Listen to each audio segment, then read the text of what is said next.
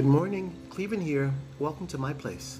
Today I'm going to talk about what happens when God gives us genius. When God gives us genius, it lasts forever. Like the voice of Karen Carpenter, the voice of Aretha Franklin, the magnetic force of Muhammad Ali, and the creative genius of Michael Jackson. Wow. And as always, thank you for tuning in to my place.